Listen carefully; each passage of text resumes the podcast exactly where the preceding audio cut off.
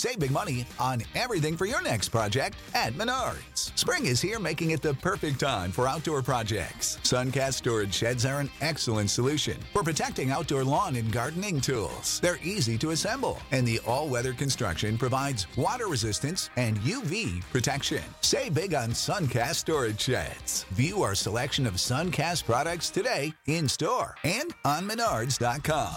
Save big money at Menards. And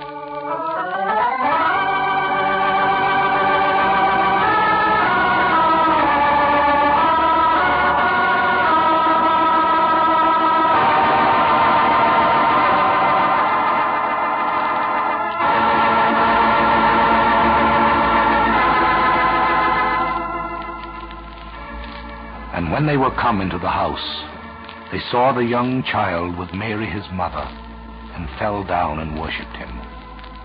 And when they had opened their treasures, they presented unto him gifts, gold, frankincense, and myrrh.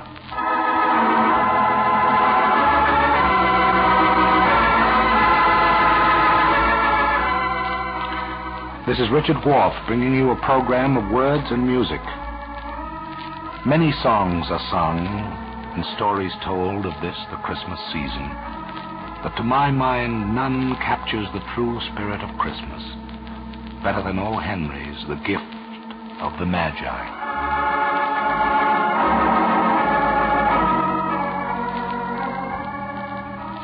$1.87. That was all she had.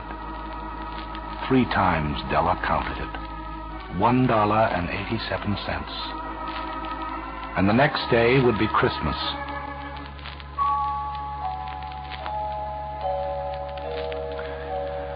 There was clearly nothing to do but to flop down on the shabby little couch and howl. So she did. A shabby little couch in a shabbily furnished flat at $8 per week. In the vestibule below was a letterbox, above which was a card bearing the name Mr. and Mrs. James Dillingham Young. But whenever Mr. James Dillingham Young came home and reached his flat above, he was called Jim by Mrs. James Dillingham Young, which is all very good.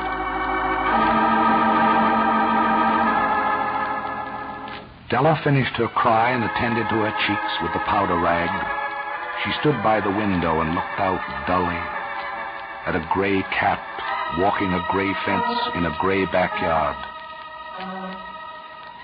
Tomorrow would be Christmas Day, and she had only $1.87 with which to buy Jim a present.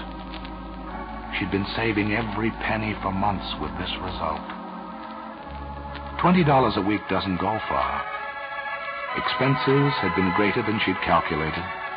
They always are.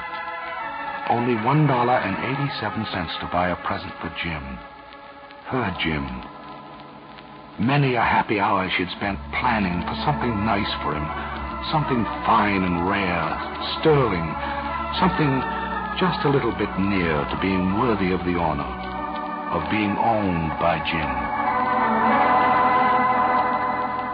Now, there were two possessions of the James Dillingham Youngs in which they both took a mighty pride. One was Jim's gold watch that had been his father's and his grandfather's. The other was Della's hair. Now, Della's beautiful hair fell about her, rippling and shining like a cascade of brown waters. It reached below her knee. It made itself almost a garment for her. She did it up nervously and quickly. Once she faltered for a minute and stood still, while a tear or two splashed on the worn red carpet. On went her shabby brown jacket. On went her old brown hat.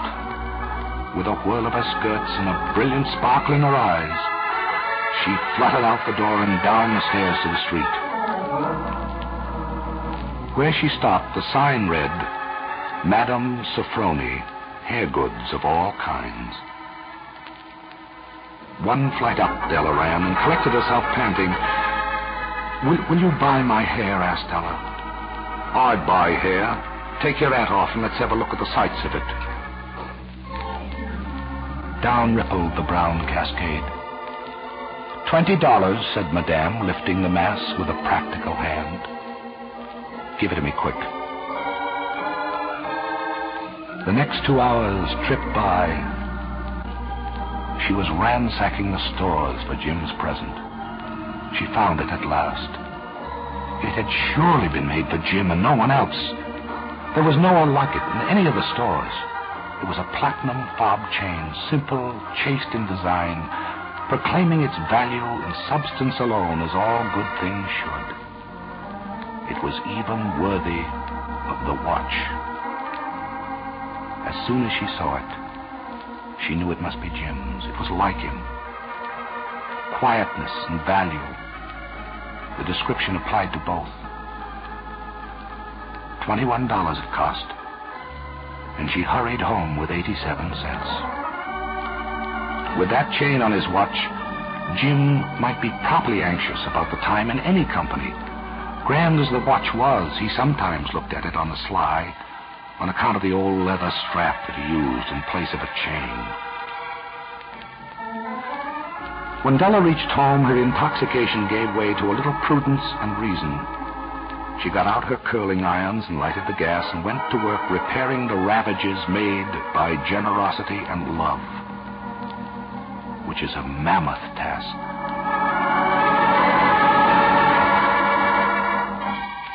Within 40 minutes, her head was covered with tiny, close-lying curls that made her look wonderfully like a truant schoolboy. She looked at her reflection in the mirror long, carefully, and critically. Jim doesn't kill me before he takes a second look at me, he'll say I look like a Coney Island chorus girl. But what could I do? What could I do with $1.87?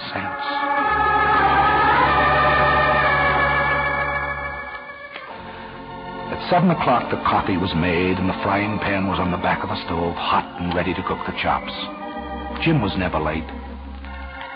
Della doubled the fob chain in her hand and sat on the corner of the table near the door that he always entered. And then she heard his step on the stair. She turned a little white just for a moment. She had a habit of saying little silent prayers about the simplest everyday things. And now she whispered, "Please, God, make him think I'm still pretty." The door opened. Jim stepped in. He looked thin and very serious. He needed a new overcoat. He was without gloves. His eyes were fixed upon Della, and there was an expression in them that she couldn't read. It terrified her. It was not anger, nor surprise, nor disapproval, nor horror, nor any of the sentiments that she'd been prepared for. He simply stared at her, fixedly, with that peculiar expression on his face. Della wriggled off the table and went for him. "Jim, darling, don't look at me that way. I cut my hair off and sold it because I couldn't have lived through Christmas without giving you a present. It'll grow out again. You won't mind, will you? I just had to do it. My hair grows awfully fast. Say Merry Christmas, Jim, and let's be happy. You don't know what a nice gift I've got for you." "You cut your hair off?" "Cut it off and sold it. Don't you like me just as well, anyhow? I'm me without my hair just the same." Jim looked about the room curiously.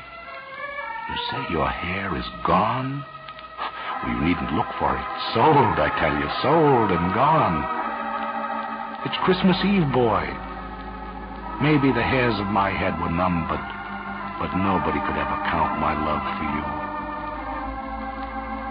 Shall I put the chops on, Jim?"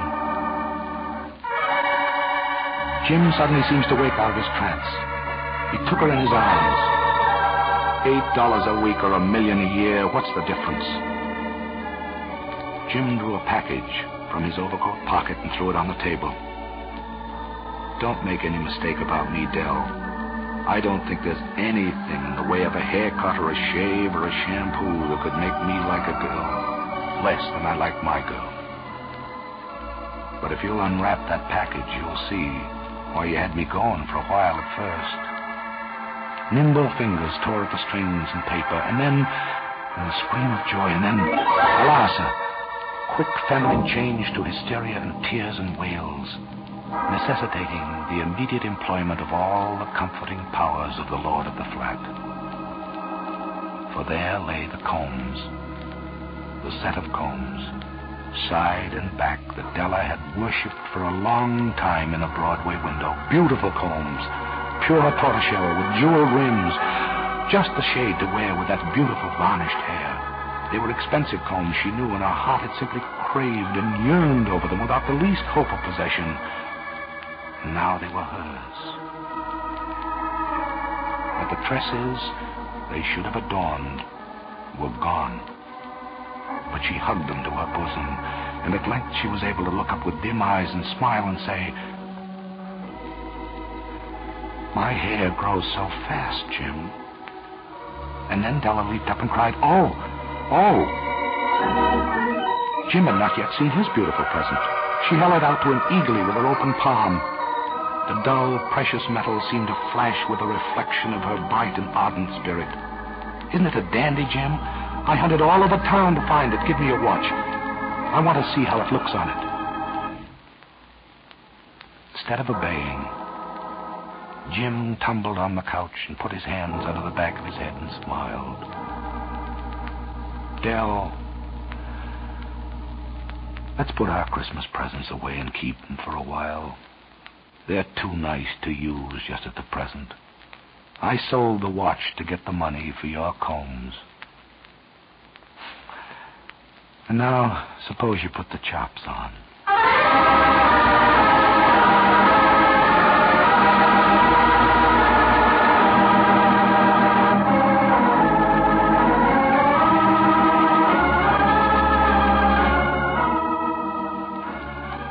The Magi, as you know, were wise men, wonderfully wise men, who brought gifts to the babe in the manger. They invented the art of giving Christmas presents. Being wise, their gifts were no doubt wise ones, possibly bearing the privilege of exchange in case of duplication.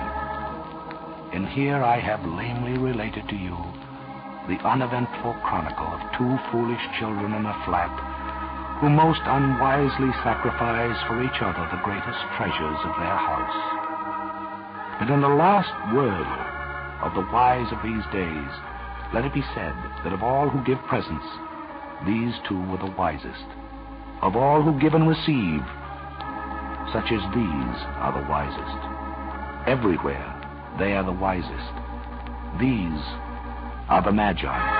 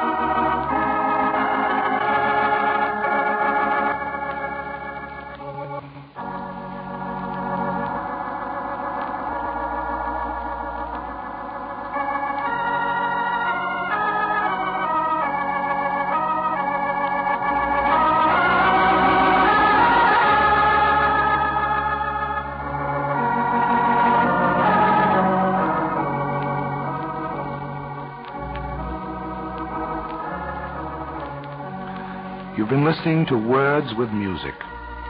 Bob Mitchell was at the organ, and this is Richard Whorf saying, "Merry Christmas and so long."